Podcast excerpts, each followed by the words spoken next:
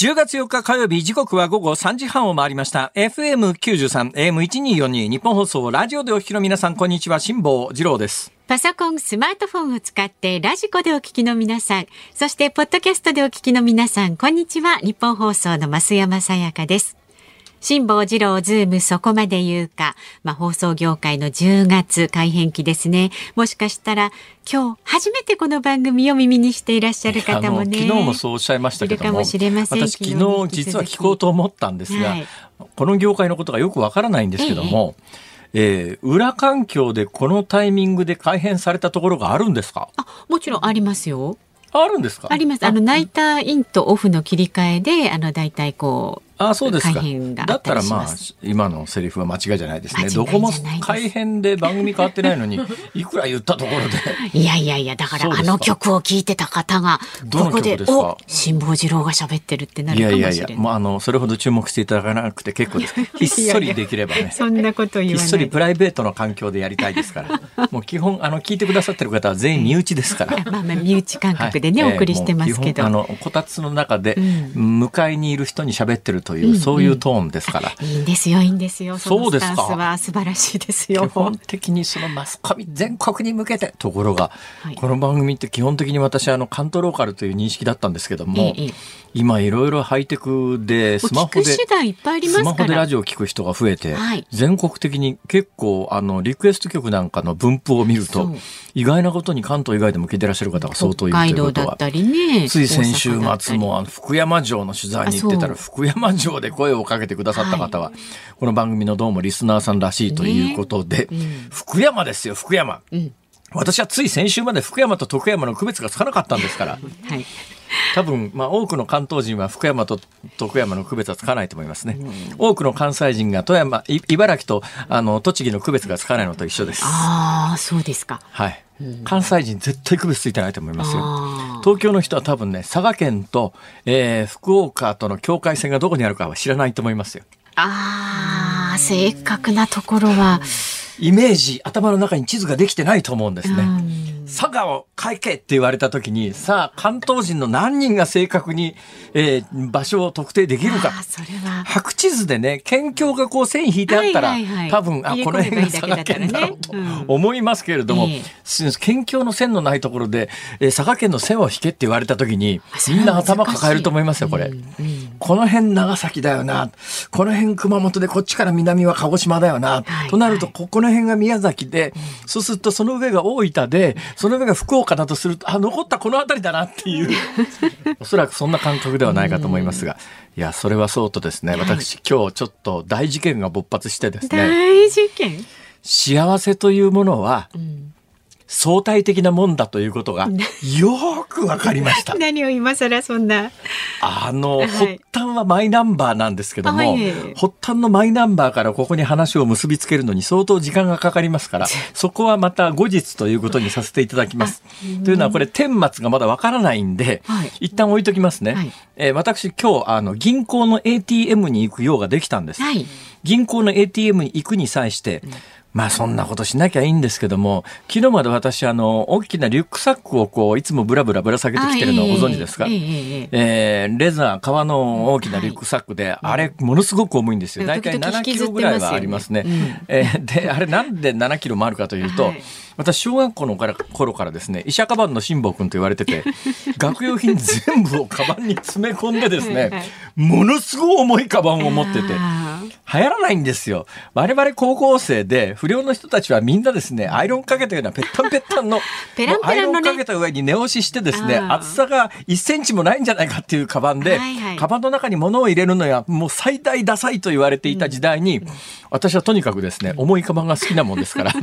好きだからしょうがないじゃないですか。パンパンにカバン膨らまして、ええ。それをこう持ち上げるだけで一苦労みたいなものを、うん、これまあ筋トレにもいいんですよ。で、それからずっと私ね、もうとにかくあの、いるものは全部カバンの中に入ってないと気持ちが悪いもんですから、あはいはい、ありとあらゆるものをカバンに詰めて、こう運ぶ習慣がついてて、すっごい私のカバン重いんです。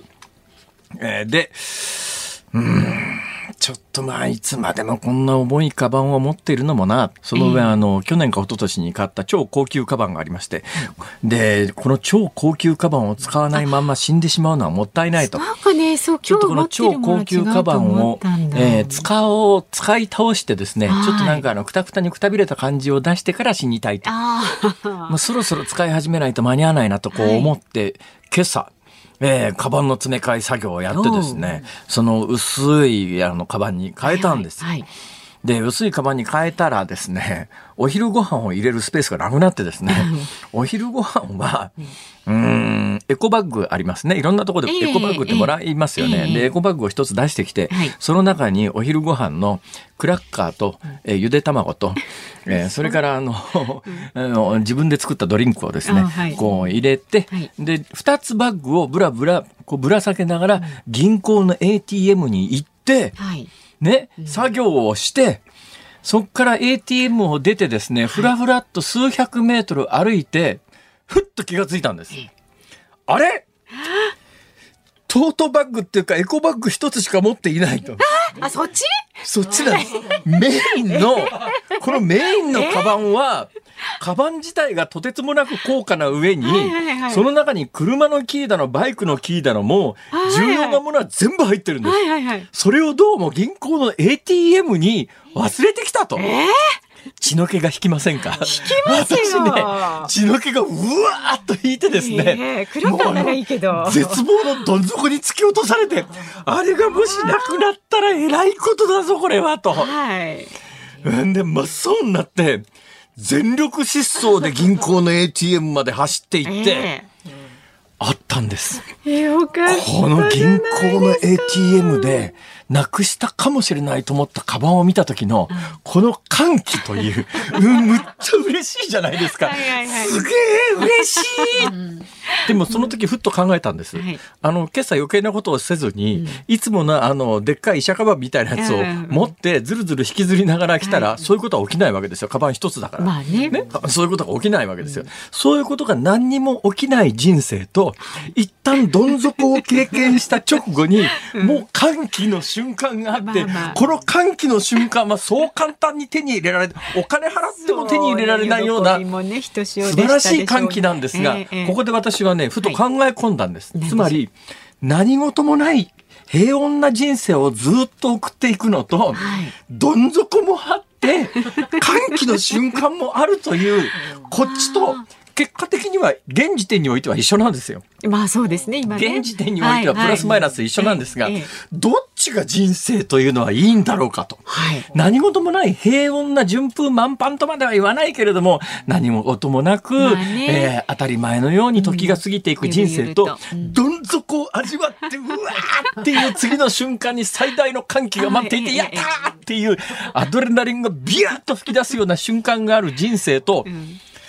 どっちがいいですか？いやちょっとこの年になると迷うところですね。えそうですか？いや私ね今日つくづく考えて、はい、今日はあの昨日のカバンのまんまだったらこの歓喜の瞬間はなかったよな、うん、えー、だけどあったからよかったようなもののなかったら今今日オンエアどこじゃないんですよもう。不幸になっちゃいますよそれ。もうあちこちにカード止めたりとかですね、いろんな連絡しなきゃいけないからもうオンエアやってる場合じゃないですよそれ。いやいやそう考えた時にどっちがいいのかなと実は今日ずっと考えていっていまだに結論が出ないんですけれども。皆さんどっちがいいですか？ね、どっちがいいでしょうか？どっちの人生を皆さんは選びますか？はい。まあ。これはなんかこう今後の人生にね、ね、大きな、ね、私だから今の結論としてはですね、はい、私に合ってるのは、うん、もうあのどん底があって次に歓喜があってっていう、うん、そういうこの変化のある人生の方が好きかもしれないです。何にもなく当たり前のようにね、はい、そよ風がずっと吹いてるような中で、日だまりの中でぬくぬく暮らすというのに、はい、どうも性が合わないっていうかね。まあ。それ向いてないと思うわ。あそう多分ねそういうのが向いてたらこんな仕事してないと思いますよ。まあね太平洋にも行かないですよね。まあそうですね。ちょっとじゃあ番組的になんか使命を与えてもうちょっと試練を辛坊さんにこう乗り越えてもらうような企画ものをちょっと考えますよこの番組で。思い込んだら引っ張る。ですか？思重い込んだら引っ張るんですよ。込んだらね。重い込んだら、えあの入り口のところにあのでっかい鉄のローラーかなんか置いといてもらって、とにかくここへ来るまで必ずこれは運んでくるみたいな。何の意味があるんだよそれ。えすいません。はい。まあ、そんなこんなでございましてさあ皆さんはいかがでございましょうか？はい、はいうんええー、どうでもいい話ついでに、うん、ふっと今思い出したこと。今日なんかネットニュースなのか新聞のニュースなのか忘れましたけどはい、私あの結構行きつけの立ち食いそば屋っていうのがあってですね、えー、その立ち食いそば屋結構好きなんです、はい、でもいつも行くと同じもの食べてるんですが、うん、そのいつも行く立ち食いそば屋の、えー、親父がどっかのインタビュー答えてて、えー、とにかく原材料の値上げで大変なんですよ。最近もね20円値上げしたんですけどこんな20円じゃね全くつかなくてもう一遍値上げしたいんですけれどもやっぱりお客様の懐具合を考えるとこれ以上値上げもできないし、もう本当に苦労してんですっていう、私の行きつけの立ち食いそば屋の、はい、えー、そこのまあオーナーはそこの店にいませんけれどもその親父がぼやいててですね、えー、あ身近なところに値上げも迫ってきてるなと、うん、この立ち食いそば屋は素晴らしくてですね、はい太平洋横断直前にですよ、うん、その店に行ったら他にお客さんがいないのを見計らって、うん、私だけねおにぎりを一つおまけでつけてくれて。まあ、頑張ってきてくださいね。すごい感動的じゃないですか。まあ、まあ、周りの人がね、だから他にお客さんがいる時はできないでしょうけど、ね、他にお客さんがいないというのを見てですね、私にだけおにぎりを一個くれて。という心遣い。はい。もう皆さんの愛に包まれて辛坊さんは生きてるわけですよ。もっと変化のある人生が俺は好きだ。じゃあちょっと変化は番組的にも考えておきます、ね、そうですか。はい。では株と為替の値動きです。今日の東京株式市場日経平均株価大幅に続伸しました。昨日と比べて776円42銭高い26,992円21銭で取引を終えました。イギリスの財政懸念が後退したことなどから昨日の欧米株式相場が上昇した流れをこれね欧米株式相場とにかくアメリカの株式相場が一気に上がったんですが、はい、別にイギリスの財政懸念がどうのこうのというよりは、うん、これ直接の原因はアメリカの経済指標が悪かったんです。あアメリカの経済指標が悪いと、はい、アメリカはこれ以上金利をそんなに上げるわけにいかないと。はい、で、金利が上がらないのならば、株は上がるということで株が上がるという。アメリカの景気指標が悪くなったから株が上がるというね、妙なことにはなってます。はい。それに引きずられる形で、日本も上がったとそういうことですね。はい。為替相場は現在1ドル144円80銭付近で取引されています。昨日のこの時間と変わらずという状態です。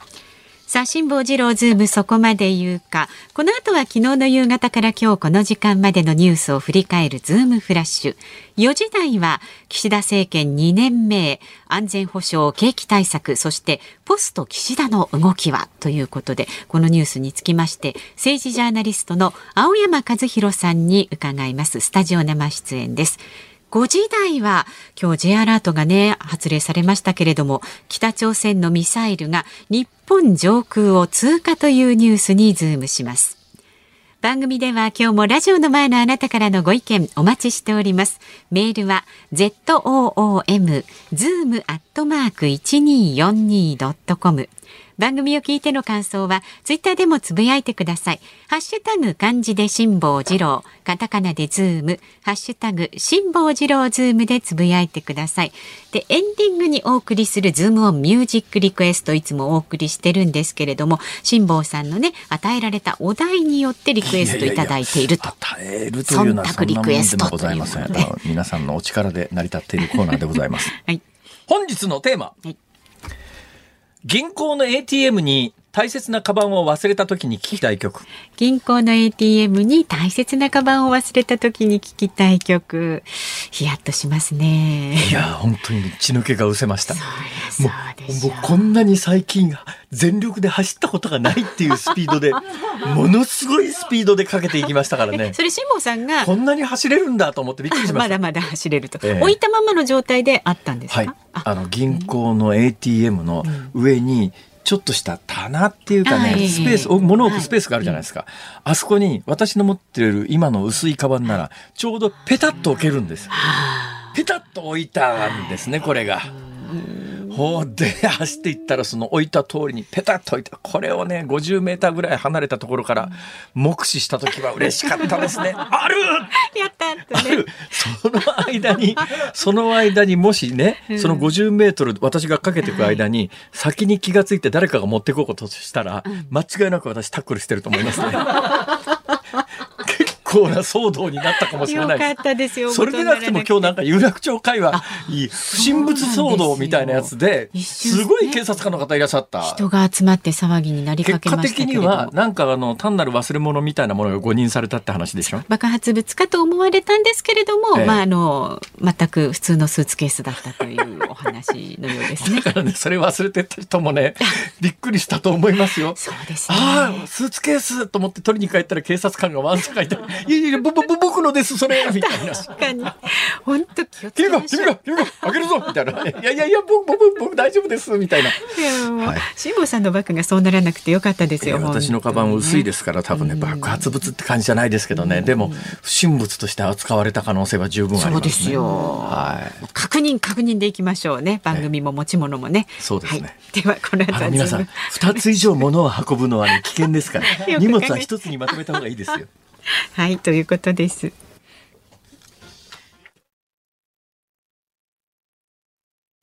ニッポン放送がお送りしていますズームそこまで言うか。ここからは昨日夕方から今日この時間までのニュースを振り返るズームフラッシュです。今日午前7時22分ごろ北朝鮮から発射された弾道ミサイルが日本の上空を通過し7時44分ごろ日本の排他的経済水域外に落下しました。飛距離は4600キロでした。これを受け岸田総理大臣は会見で暴挙であり強く非難すると述べました。千葉県警察本部と消防によりますと今日午後千葉県市川市の江戸川で子供とみられる遺体が見つかりました。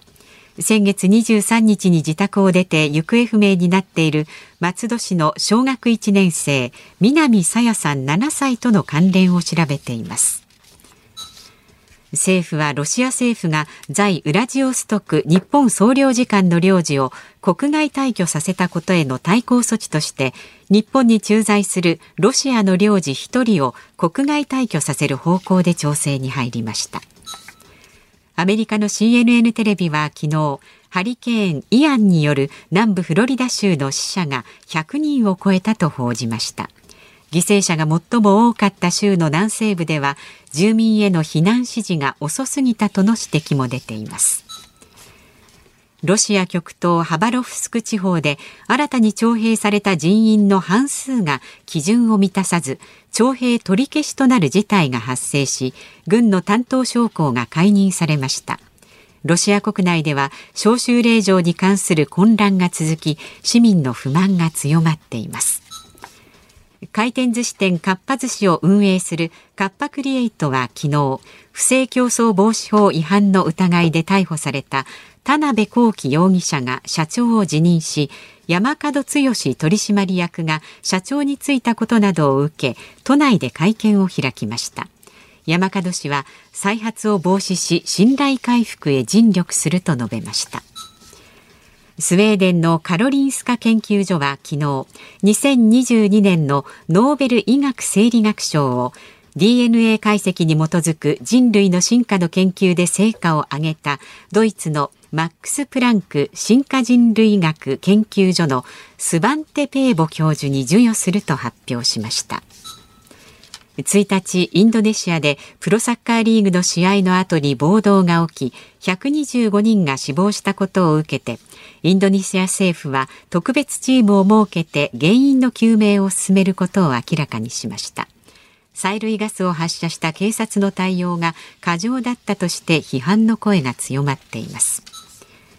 プロ野球ヤクルトスワローズの村上宗隆選手が昨夜神宮球場で行われたレギュラーシーズンの最終戦で56本本塁打を放ち1964年の王貞治さんの記録55本を抜いて日本選手のシーズン最多記録を更新しました。本塁打王に加えて首位打者打点王と打撃主要3部門のタイトルを独占する三冠王にも輝きました。いやヤクルト村上選手の三冠王は本当劇的、はい、まあ三冠王っていうかね、えー、ホームラン56本劇的でしたね。うん、何せまだ22歳ですから、22歳で三冠王。それもなんかね、まあ、これちょっと日本流のあんまり良くないことかもしれないですけれども、はい、なんか不分率みたいなものがあって、はい、王貞治55本というホームラン。これを抜いてはいけないみたいな雰囲気があるわけですよ。で、これね、かつて外国人選手でも、はい、やっぱ55本っていう王貞治さんのあのホームランの記録に近づいてくると、投げる方も、ものすごく慎重に絶対王貞治の記録を超えてはいけない、超えさせてはいけないと、打つ方も分かってんだろうなと。王貞治の記録抜いていいと思ってるのかみたいな、多分そんな雰囲気になると思うんですね。結果的に、誰も貞治の記録が抜けなかったんですけど、はい、まあ、バレンティンっていう選手が出て、この選手はもうあの、ぶっちぎりだったんで、はい、もう最後あの、王貞治55本をはるかに超える60本打ちましたから、えー、まあ、こんだけ打っちゃうと、もういくらなんでも最終戦、最終戦が近づいてきてセーブするっていうような、そんな雰囲気でもなかったんで、うん、一気にこのバレンティンは、60本いっちゃったんで、まあそれ、今までのホームラン記録は1位バレンティン、日本のね、野球界で言うと60本。それに続いて大貞治55本。で、55本がずらっとこの辺り並んでるのは、そういう理由も多分ね、あるんじゃないかと思います。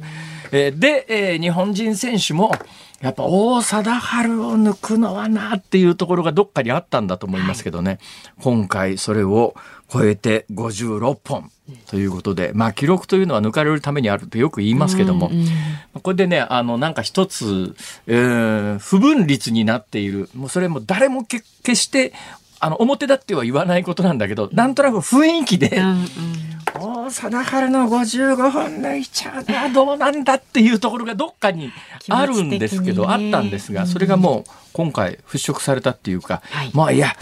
あの22歳のえー、村上選手じゃしょうがないなってみんな思うわけで、これはお前、王さんさんの記録を抜き上がってっていう人は誰もいないわけでね。それはまあ、あの、えー、素晴らしい記録だと思います。まだまだこれからね、どんな記録が生まれるか、はい、はい、大いに期待したいと思いますが。さて、かっぱ寿司のカッパクリエイト。この逮捕された田辺幸喜容疑者が、もともとはま寿司というライバル会社で、実はこの会社を一気に成長させた人らしいんですよ。で、ヘッドハンティングでカッパに雇われてきた。はいはい、背景にどこがあるか、何があるかというと、私の消費行動を見てると世の中のことが本当にわかるなと思うのは、うん、私今の住所地に大阪の住所地に住み始めた頃、はい、子供連れて回転寿司っていうとずっとかっぱ寿司だったんです。えー、でかっぱ寿司行ってて、それからなんとなく別に別にかっぱ寿司が嫌になったわけじゃないんだけどもなんとなくくら寿司になって、うん、くら寿司知らず知らずにくら寿司行ってびっくらポンやってるっていうことになって はい、はい、ほいでここやっぱりね56年はね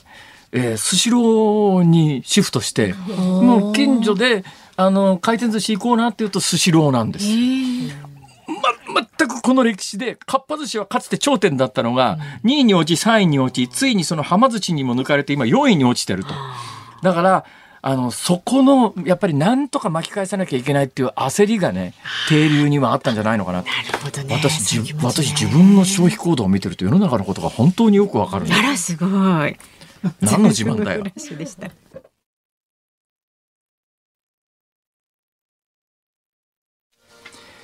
10月4日火曜日、時刻は午後4時3分37秒、40秒に近づいております。東京有楽町日本放送第3スタジオから辛坊治郎と。増山さやかでお送りしています。さあ、ご意見たくさんいただいてありがとうございます、はい、ご紹介します。神奈川県藤沢市50歳男性のところてんを冬にさん。辛坊さんの消費行動が世の中を映し出しているのは辛坊さんがきっと一流の庶民の気持ちを持った人だからですよ。いやそうじゃなくてねもうある時気がついたんです。はい、あの私が大体手を出すと、うん、その後それが流行り始めるということが結構人生の中でよくあるんですよ。で、え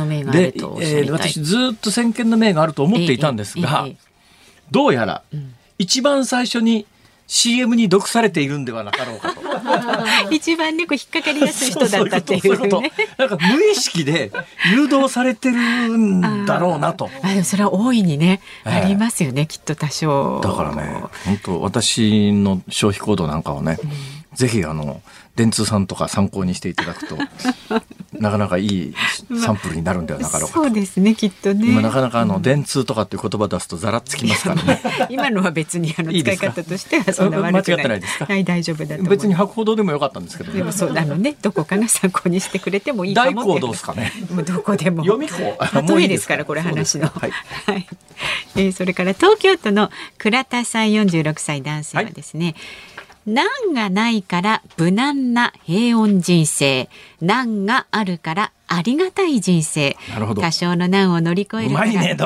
人生楽しいですね。ですが、はいはい、今回の忘れ物は辛坊さんのうっかりミスですよ。そうなんですよね。そうなんですよね。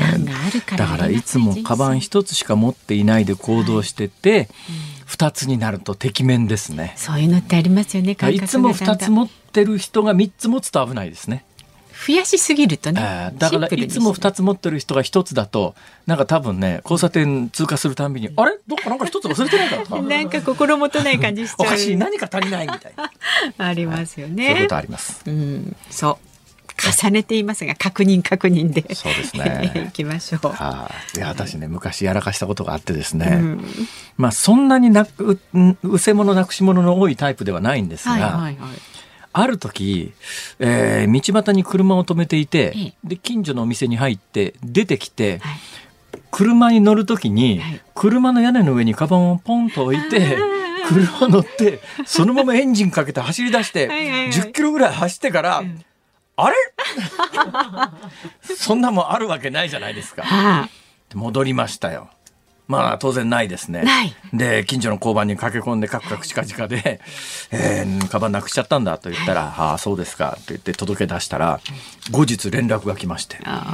そっから1キロぐらい離れたところのデパートのトイレにあったんです。トイレ？え誰かが拾って持ってたんですね。それで見事に現金だけ抜かれてました。でも現金以外は全部戻ってきたんで。いやまあそうですけど。皆さんあの車の屋根に物を置いてそのまま発進させてはいけません。十分気をつけてください。本当にね。人生どこに落とし穴があるかわかりません。あるかわからないんでね、気をつけましょう。さあまだまだあなたからのメールお待ちしております。ZOOM、ズームアットマーク 1242.com。それから感想ツイッターでもつぶやいてください。ハッシュタグ、辛坊治郎ズームでつぶやいてください。今日のズームオンミュージックリクエストのお題は、銀行の ATM に大切なカバンを忘れた時に聞きたい曲です。これいろいろ想像できそうですけれども、理由もね、ズームアットマーク 1242.com まで書いて送ってください。さあこの後は政治ジャーナリストの青山和弘さんスタジオ生出演です。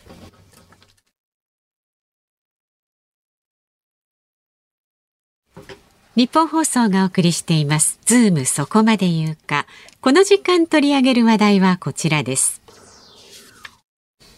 岸田政権2年目安全保障景気対策そしてポスト岸田の動きは。岸田総理大臣は昨日召集された臨時国会で所信表明演説を行いました。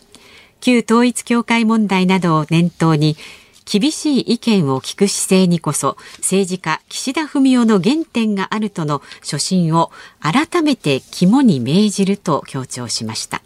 今日はこのニュースにつきまして元日本テレビ政治部政治ジャーナリストの青山和弘さんにお話を伺いますどうぞよろしくお願いします、はい、よろしくお願いしますはいよろしくお願いしますご苦労様ですお忙しいのに申し訳ない、はい、えー、昨日から国会が始まりましてえー、今日からですか？代表質問。えっ、ー、と明日からですね。明日ですはい、今日は何今日は休みなんですか？休みですね。大体一日空けて代表質問という慣例ですね。さて岸田政権この臨時国会どうなりそうですかね？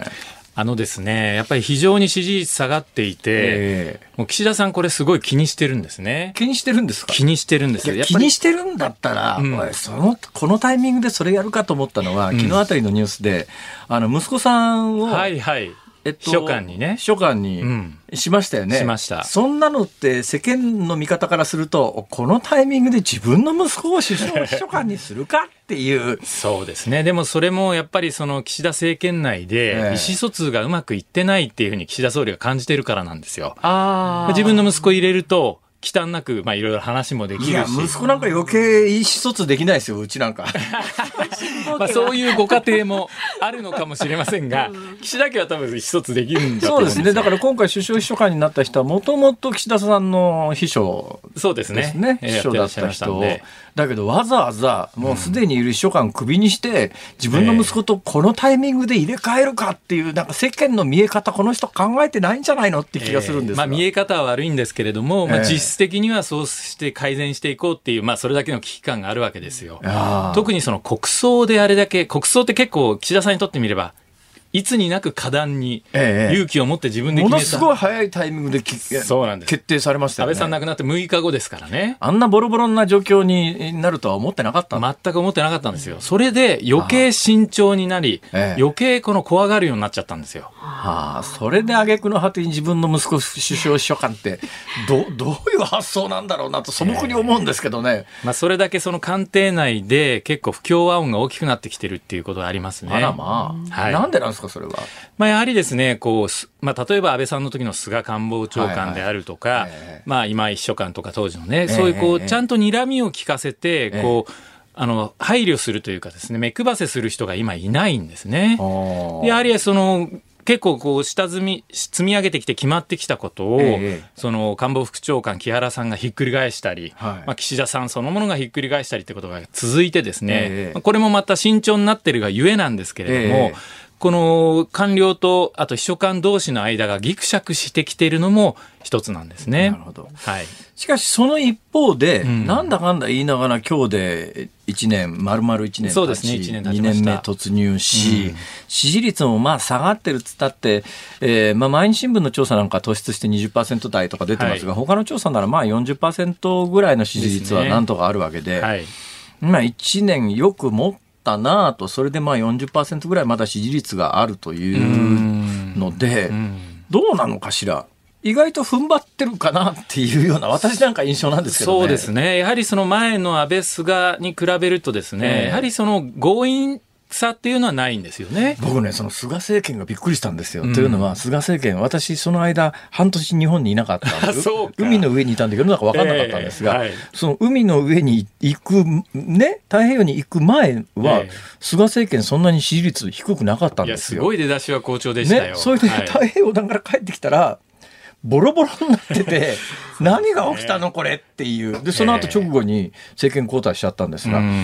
私知らないんですけど、なんで菅政権あんなに怒っちゃったんですか、急に。やっぱり最大の原因はコロナですよね。いやコロナでもね、私、太平洋横断から帰ってきて、もっとワクチンの接種率は下だろうと思ってたら、ものすごい勢いでワクチン接種進んでて、はい、あの、あの時の接種担当は河野さんですかね。そうですね。あの、私の感覚で言うと、うん、よくこの短期間にこれだけの接種率まで持ってきたなって、うん、菅政権すげえっていうのが私の素朴な印象だったんですが、ど。どうも日本帰ってきて世論の動向を見ると、あれ？ボルカス言われてるよ、この、このおっさんっていう。そうですね。すごい意外だったんですけど。えー、まあやっぱりそのコロナ、まああの、ワクチンは途中からまあ河野さんにして、だいぶ復活して、最後はもう欧米を追い抜くぐらいの勢いになったんですけれども、やっぱり最初、菅さんってどうしても経済を回したいって方に、例えば GoTo トラベルとかですね、その旅行業をちゃんと復活させたいとか、そっちの思いがかなり強い方だったので、最初その感染症対策と経済のこの天秤のかけ方が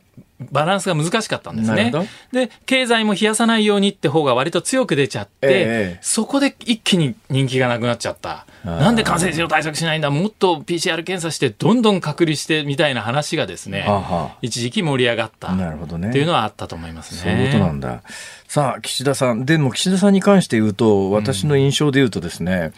うん、たとえ岸田さんがどっかで焦げてしまうようなことになっても、はい、次誰かいるのかしらっていう、そんな感覚持ってるんですが、どうですか、青山さんの目から見て？今ですね、えー、ポスト岸田の最右翼に躍り出てきたのは、はあ、先ほど名前が出た河野さんなんです河野さん。ええ、でもかなり個性的で変わった人だという話はよく個性的で変わった人です。でも、やっぱりそうなんだ。ええ、まあそうなんですけれども、ただそれは逆に言うとね、あの周りにあんまり忖度しないで突破力があるっていう考えもあるんですよ。はあ、あのそれで今あの消費者庁を担当してるんですけど河野さん、はいはい、そこでやっぱりあの旧統一教会問題の検討委員会作りましたね、ええ、これがまた河野さんの忖度しないムードの中で、ええ、紀藤弁護士とか、はい、あとまあ山尾さん今菅野さんっていうあの元衆議院議員を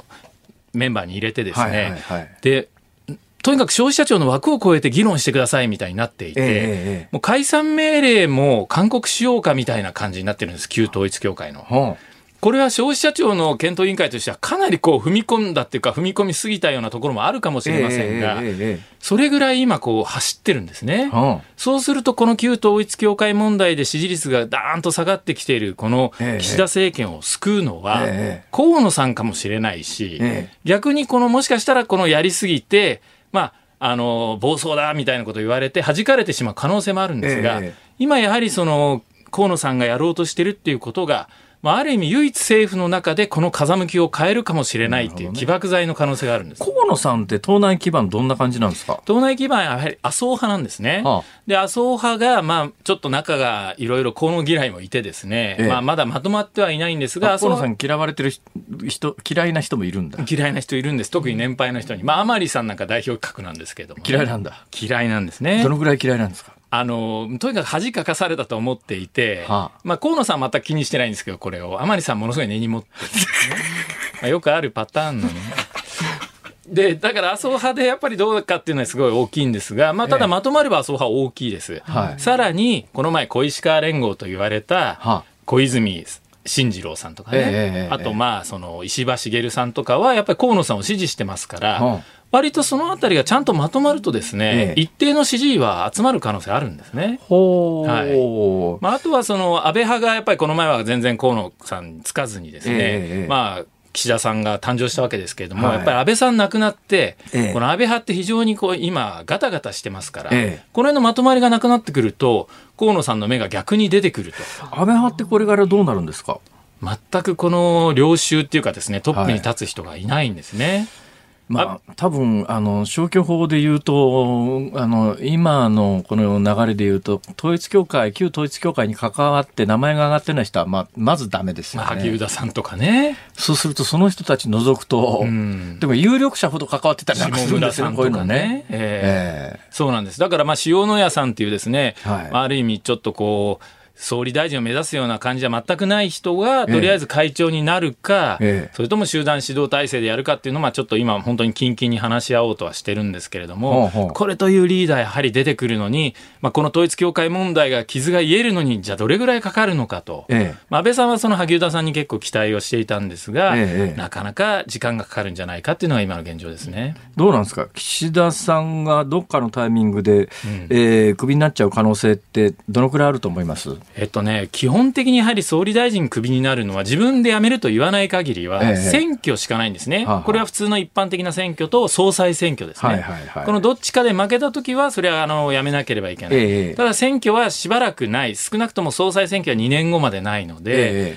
やはり2年間は普通なら続くというのが定石なんです。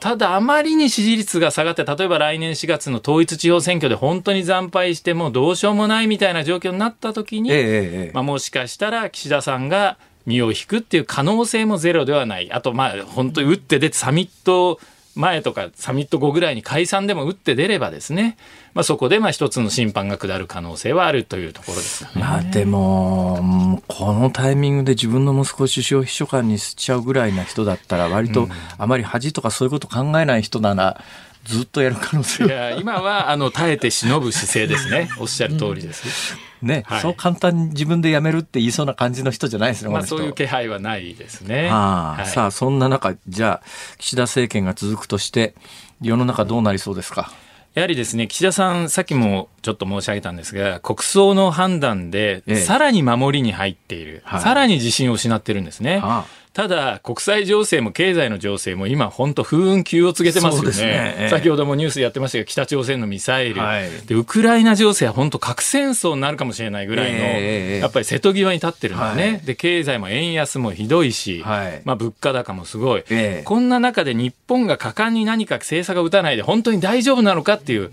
ちょっとですね、失われた30年が40年にも50年にももしかしたらずっと失われちゃうんじゃないかっていう瀬戸際に立ってるんじゃないかという危機感私持ってるんですね。いやおっしゃる通りですね。うん、いろんな経済指標を見ても、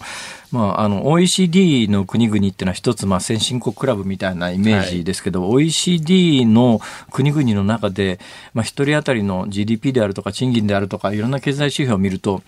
あれ？もうほぼほぼ先進国の一番下ぐらいまでは落ちちゃってきてるよねって感じですよね。で実質賃金なんかももう円安も加わってもう本当に安くなってますし韓国なんかにも抜かれてますしね。えー、そうですね。だから私なんかのやっぱ80年代90年代のイメージで言うと日本は少なくともアジアではいろんな指標でトップっていう感覚があったんですが、はい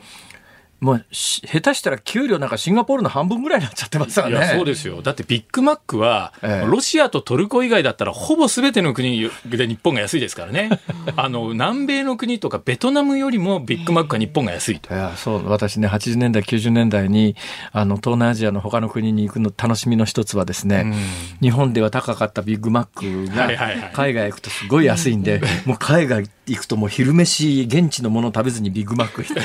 なんでフィリピン行ってビッグマックなんだよ だけど、すごい安かったから、そうですよね。なんか、むっちゃ得した気持ちになったんですが。しかも安定した味でね、えー、どこ行っても変わらない。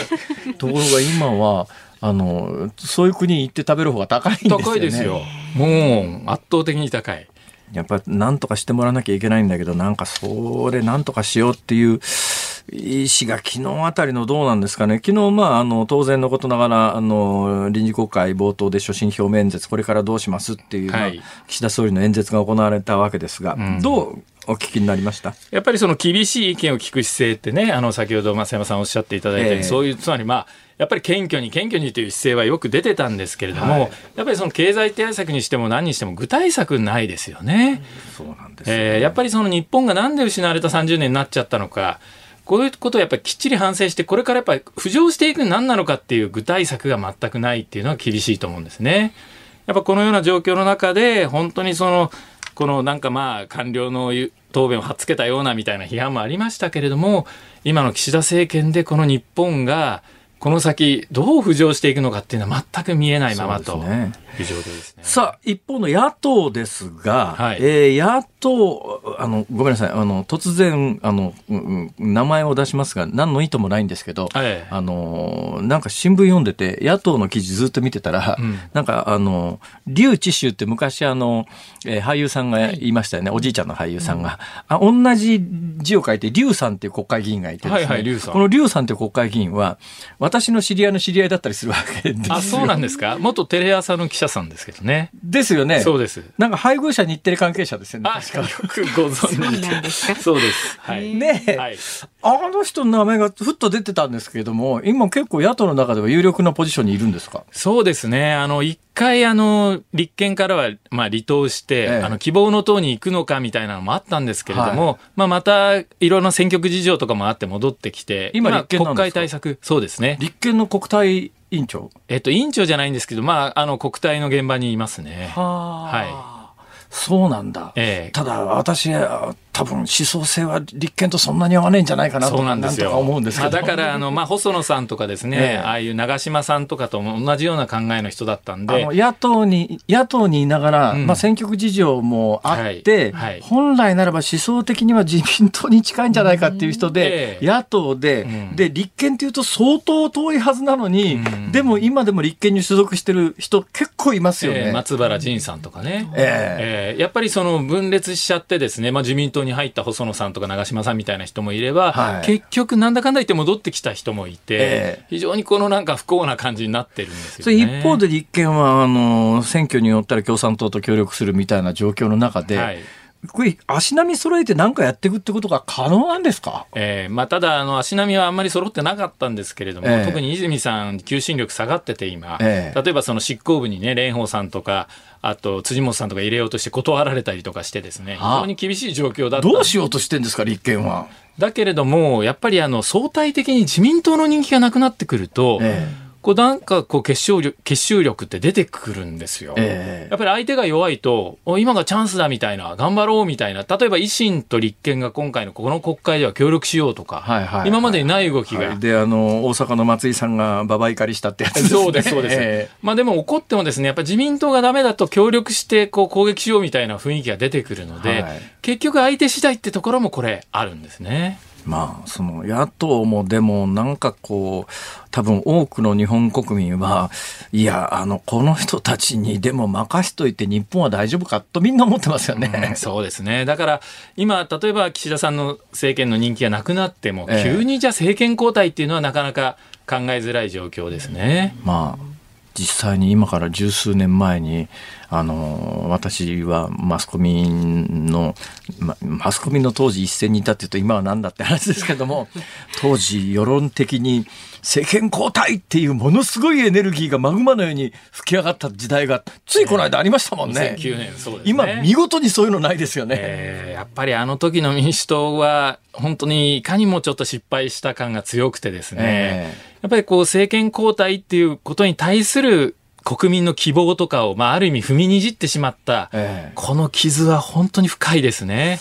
なかなかこれから挽回していくのは、あの、時間がかかるというか難しい状況がまだ続いていると言えると思います。どうしましょう？青山さん。何に我々は希望をつなげばいいんですか？一つはやはり自民党内である意味大きな変革が起きるっていうのは一つの可能性としてあると思うんですね。えまあ、今やっぱり、まあ、茂木さんっていうのはもう一人のそのポスト、うん、あの、河野の、あ、ポスト岸田の候補としてあると思うんですけれども、えー、茂木さん今の岸田さんからこう前乗してもらうっていうか、岸田さんの流れでこう続けていくような路線を取ってるんですね。あと、まあ、林外務大臣とかも同じような路線にいて、えー、やっぱり河野さんっていうのがある意味、この自民党内の中で異端児とも呼ばれていて、こう改革をしていける、あの、一人のまあ、なんていうんですかね、キャラクターとして立ってると思いますので、えー、まあ、そこで議事政権交代に希望をつなぐというのは一つの考え方だと思います。ただ、リスクもある程度追わなきゃいけないかもしれませんね。あの、保守派の間では、あの、常にボロッカス言われる外務大臣の林さんって、うん、わざわざ総理大臣をおそらく目指して参議院から衆議院にくら替えしたじゃないですか。その通りです。林さん、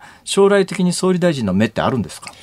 あのですね、やはりその、まあ今までただ防衛大臣も農水大臣も文科大臣もやってるとか、えー、経歴的には問題ないんですね。えー、で、まあ能力も高いんです。えー、ただやっぱりその、パッションとかですね、あと、周りのじゃあ、仲間がどれぐらいいるかっていうと非常に少なくて、ただ岸田派っていう派閥のナンバー2なんで岸田さんがいなくなったら林派になる可能性はあるので、まあ、足がかりはなくはないんですが、えー、今の段階ではその道筋っていうのはちょっと見えない。ちょっと遠いって感じですか？遠いですかね。しかも岸田さんの次ってなるのはなかなか同じ派閥でもあの、その下の人がつくっていうのは特に難しいかなという気はしますね。もう毎回青山さんに来ていただくと最後は同じ話になるんですが。またでしょうか。そうです。青山さん、もう日本なんとかしよう。やりますか？いやいや、辛坊さんのもとで。え、えー、僕、僕か関係ないですかいやいやいや僕は ATM にかば忘れるような男です。そうですね。それはね、ちょっとね。お後がよろしいようで。どうもありがとうございました。お忙しい中、今日は政治ジャーナリストの青山和弘さんに伺いました。ありがとうございました。ありがとうございました。ズー日本放送辛坊治郎ズームそこまで言うかをポッドキャスト YouTube でお聞きのあなた。いつもどうもありがとうございます。日本放送の増山さやかです。お聞きの内容は配信用に編集したものです。辛坊治郎ズームそこまで言うかはラジオ局日本放送で月曜日から木曜日午後3時半から毎日生放送でお送りしています。番組はラジオの FM93 AM1242 に加えてラジコでもお聞きいただけます。ラジオラジコではポッドキャスト YouTube 版にはないコンテンツが盛りだくさん。アトムさん吉田由紀ちゃんの中継企画さらに辛坊さんが「夕刊フジ」の気になる記事を解説するコーナーそして辛坊さんが聞きたい曲をお送りする「ズームオンミュージックリクエスト」などラジオラジコでしか聞けないあんなことやこんなことがいっぱいです。ポッドキャスト YouTube を聞いた後はぜひラジオラジコで辛坊治郎ズームそこまで言うかをお楽しみください。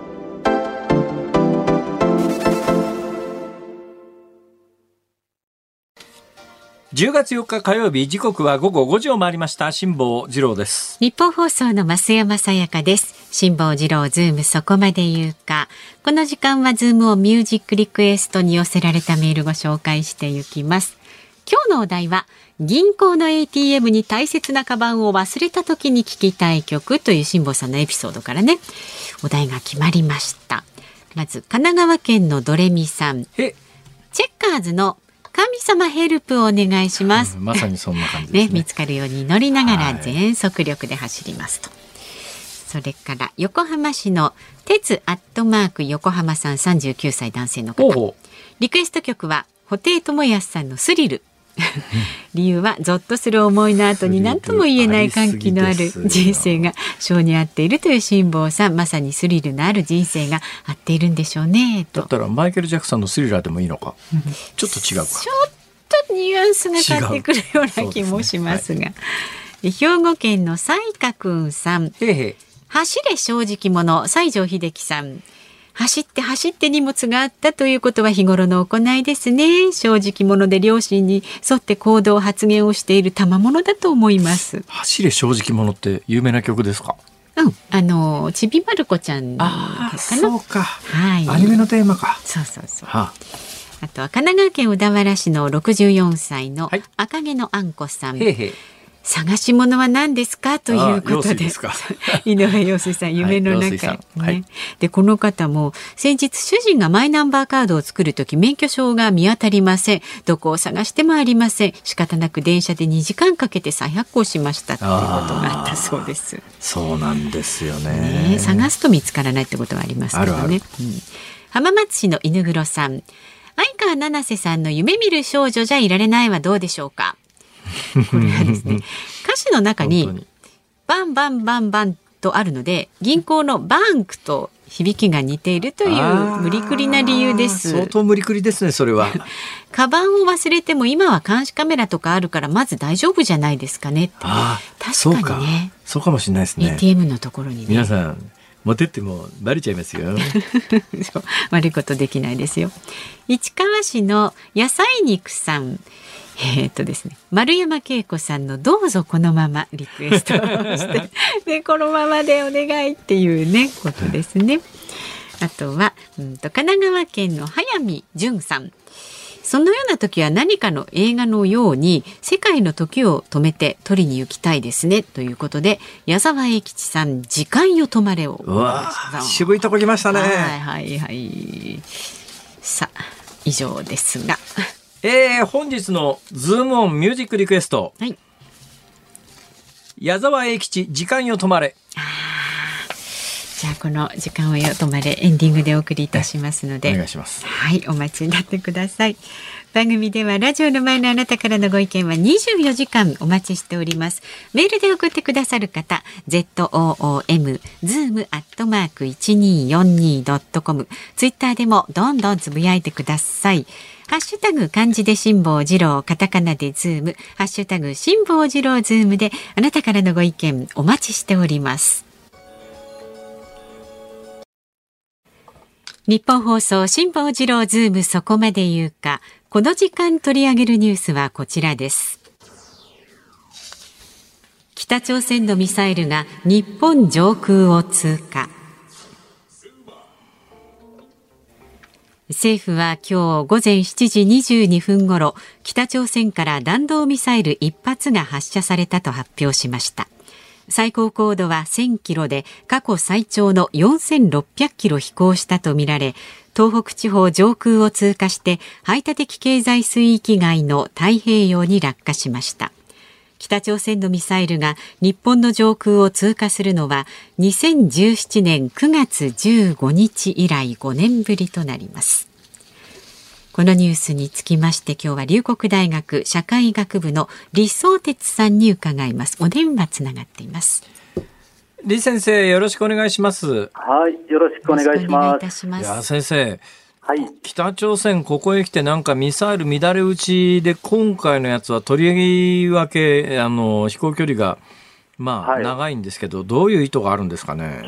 やっぱりあの軍事力を見せつけたということですね、えー、あの今、米韓合同軍事演習が行われてまして、はい、あのしかも30日はですね日米韓が北朝鮮潜水艦探知訓練をやってるんですね、えー、ですから北朝鮮からすると、われわれもですね軍事力はあるぞと、まあ、今回は実験というよりは、ですね、はい、軍事訓練の性格が強い、しかもその、まあ、実戦配備をあの急いでいるという印象もありますね、今年の一連の動きを見ると。なるほど。今回のミサイルの飛行距離からすると、はい。まあ、これは日本を目指したっていうか、日本をターゲットにしたものではないですね、これ。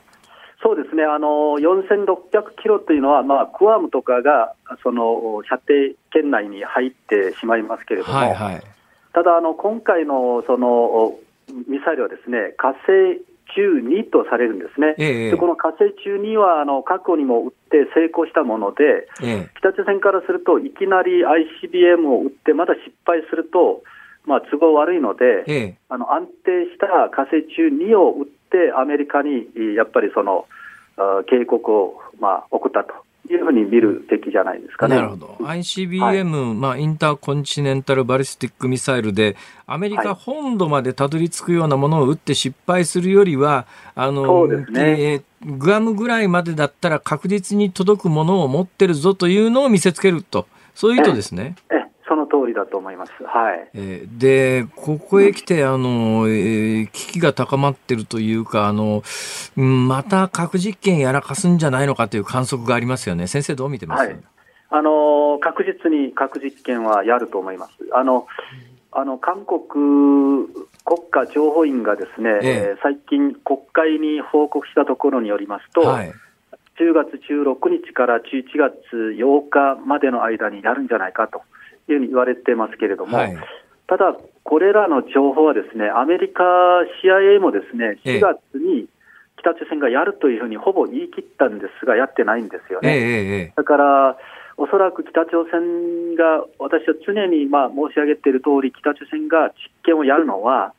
時期よりは軍事的な目的を追求してますので、ええ、データが取れる時期、しかもその全部整った段階でやると、はい、ただ今あの、可能性が高いと私もまあ見てるのはですね、す、で、に起爆装置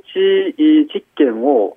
2、3回やったっていうのが確認されてますし、はい、それからプンゲリの核実験場の整備もほぼ済んだと、ええ、ですから準備が整って、しかも秋のその湿気がない、そういう時期によくこの核実験をやるので、もう時期が来てるんじゃないかと思うんですね。なんで湿気がない方がいいんですか？あの一つはね、北朝鮮道路地上道路地上がね、とてもあの良くなくて、夏になると、装備をその山奥まで運ぶのが難しいんですよ。そういうことですか。えええ洞窟もそうですし、はい、だから、まあ、それが夏を避けて、今、まあ、ちょうどいいのかなと、ただ、あの過去の核実験を見ると、もうほほぼすべて秋か、まあ、あの冬ですね。はいだからそういうことも考えられる。なるほど。ただあの、アメリカがね、ええ、その中間選挙前に北朝鮮が、えー、決定的なその挑発をすると、ちょっと今回は危ないんじゃないかというにも私、あの見られてまして、あの北朝鮮が8日前に実験をやるのはかなりハードルが高いと、ですからむしろ8日後になる可能性もあるんじゃないかと、私は個人的には見てますけれどね。10月16日から11月8日と言われているのは、10月16日が中国の共産党大会ですか？そうです、そうです。で11月8日がアメリカの中間選挙で、そうなんです、えー、中国の共産党大会は、まあ、それを妨害するようなことにならないように、その後にやるということですね。そうですね。で、はい、えー、で、アメリカの中間選挙より前にやるっていうのは、まあ、アメリカの中間選挙に、まあ、ある意味影響というか、プレッシャーをかけるという意味なんでしょうけど、はい、先生がそれよりも後だと考える最大の理由は何なんですか？それで前にやってしまうとですね、えー、アメリカが中間選挙で有利に働くと思ったらですね、はい北朝鮮に何か行動を起こす可能性だって否定できないんですよね。なるほど。えー、ですから、金正恩からすると、まあ、死を覚悟するというか、えその金正恩はですね今の動き、一連の動きで一つ目、必ずやっぱりその確認しておきたいのはね、はい、あの9月8日、最高人民会議で金正恩が演説をして、われわれはこのような5つの条件下で、えー、核を使用しますと。これはあの辛坊さんの番組で前もちょっとあの申し上げたと思うんですけども、今、金正恩がですねかなり怯えてましてね、ええ、あの国際社会は金正恩にもうお手上げの状態なんですね。はい、ですから、今、アメリカで金正恩斬首作戦の議論がまだ盛り上がっている状況、はあ、なので、あの金正恩からすると、我々はその指導部を攻撃したりとか、攻撃する兆候が見られても核を使用すると、ええ、そのためには、我々はそれを裏付ける技術力と能力があるということを今、見せようという状況じゃないんですかね。なるほど。となると、はい、えー、早い話が、あの、アメリカを威嚇はしたいけれども、本気で怒らせたくもないっていうことですね。そうです。今回のね、方角を見ても、それが、あの、見え見えなんですよね。くわむ方向ではなくて、ええ、青青森の上空でしょ、はい、ですから、そのくわむ方向だけ避けたということからも、アメリカを決定的に怒らせたくない。なるほど。今、あの、米韓軍事行動演習を行あの、演習してる中でですね、やってるので、ええ、今まではね、あの、訓練最中に北朝鮮が挑発したことはなかったんですよ。はあ、ええ。だから今回はちょっと異例なのは、それななぜかというふうにちょっといろいろ調べてるとね、ええ、北朝鮮がこの米韓軍事行動演習があるときは、全軍に準戦時状態を強いてですね、国民もその支援体制に入るんですけれども、はい、そのような、ね、体力とかエネルギーとか、今、北朝鮮にはないんですよね。ですから、その代わりというか、ええ。ミサイルで対抗すると、ええ、まあ、ミサイル訓練をやって、われわれも死んではないということをやっぱり見せるのと、まあ、軍の士気低下も防ぐという、そういうあのまあ、意図も見られますけれどね。なるほど。どうですか、はい、先生の見るところ、北朝鮮の金正恩体制っていうのは何かこう、えー、緩むというか、危機に直面しているような雰囲気っていうのは、これはもう全くない感じですかね。そのような兆候が見あの見られないんですね。はあ、ただあの、金正恩に対するその忠誠心というか、それがあのかなり低下しているという、これを、まあ、あの体制が緩んでいるというふうに見るべきか、最近、あの、ウズベキスタンから北朝鮮レストランの女性5人が、あのまだ脱北して韓国に入ったことが確認されてるんですね。はあね、ですから、そのような動き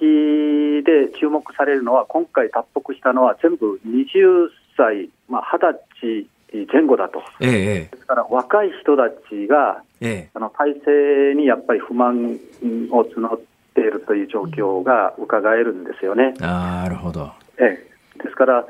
ただあの、経済状況だけで、えーまあ、圧力かけると、どんどんまあ、意志を強くしてね、はい、我慢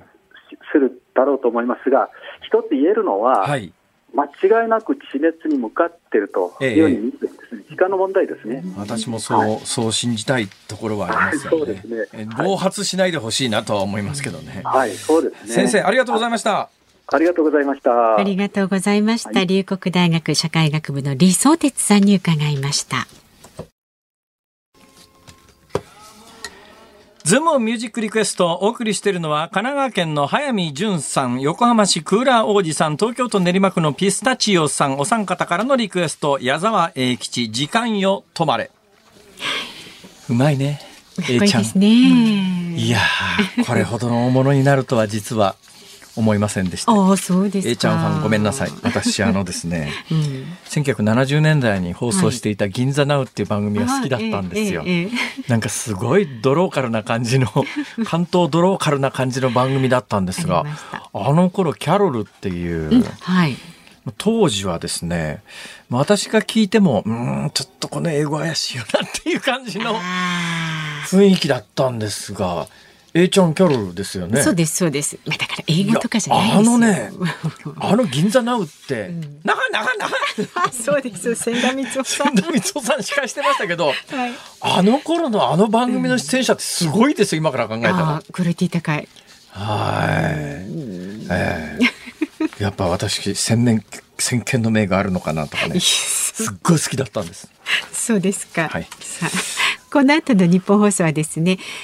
古谷正幸さんの軽トラックスをお送りします。今夜はですね、えー、5人組グローバルガールズグループの一致特集いたします。で明日の朝6時からの飯田浩二の OK 工事アップコメンテーターはジャーナリストの佐々木俊直さんです。取り上げるニュースは浜田防衛大臣アメリカ軍司令官と会談など、えー、お送りいたします。でこのズームそこまで言うか明日は第一生命経済研究所首席エコノミストの永濱利廣さん登場です。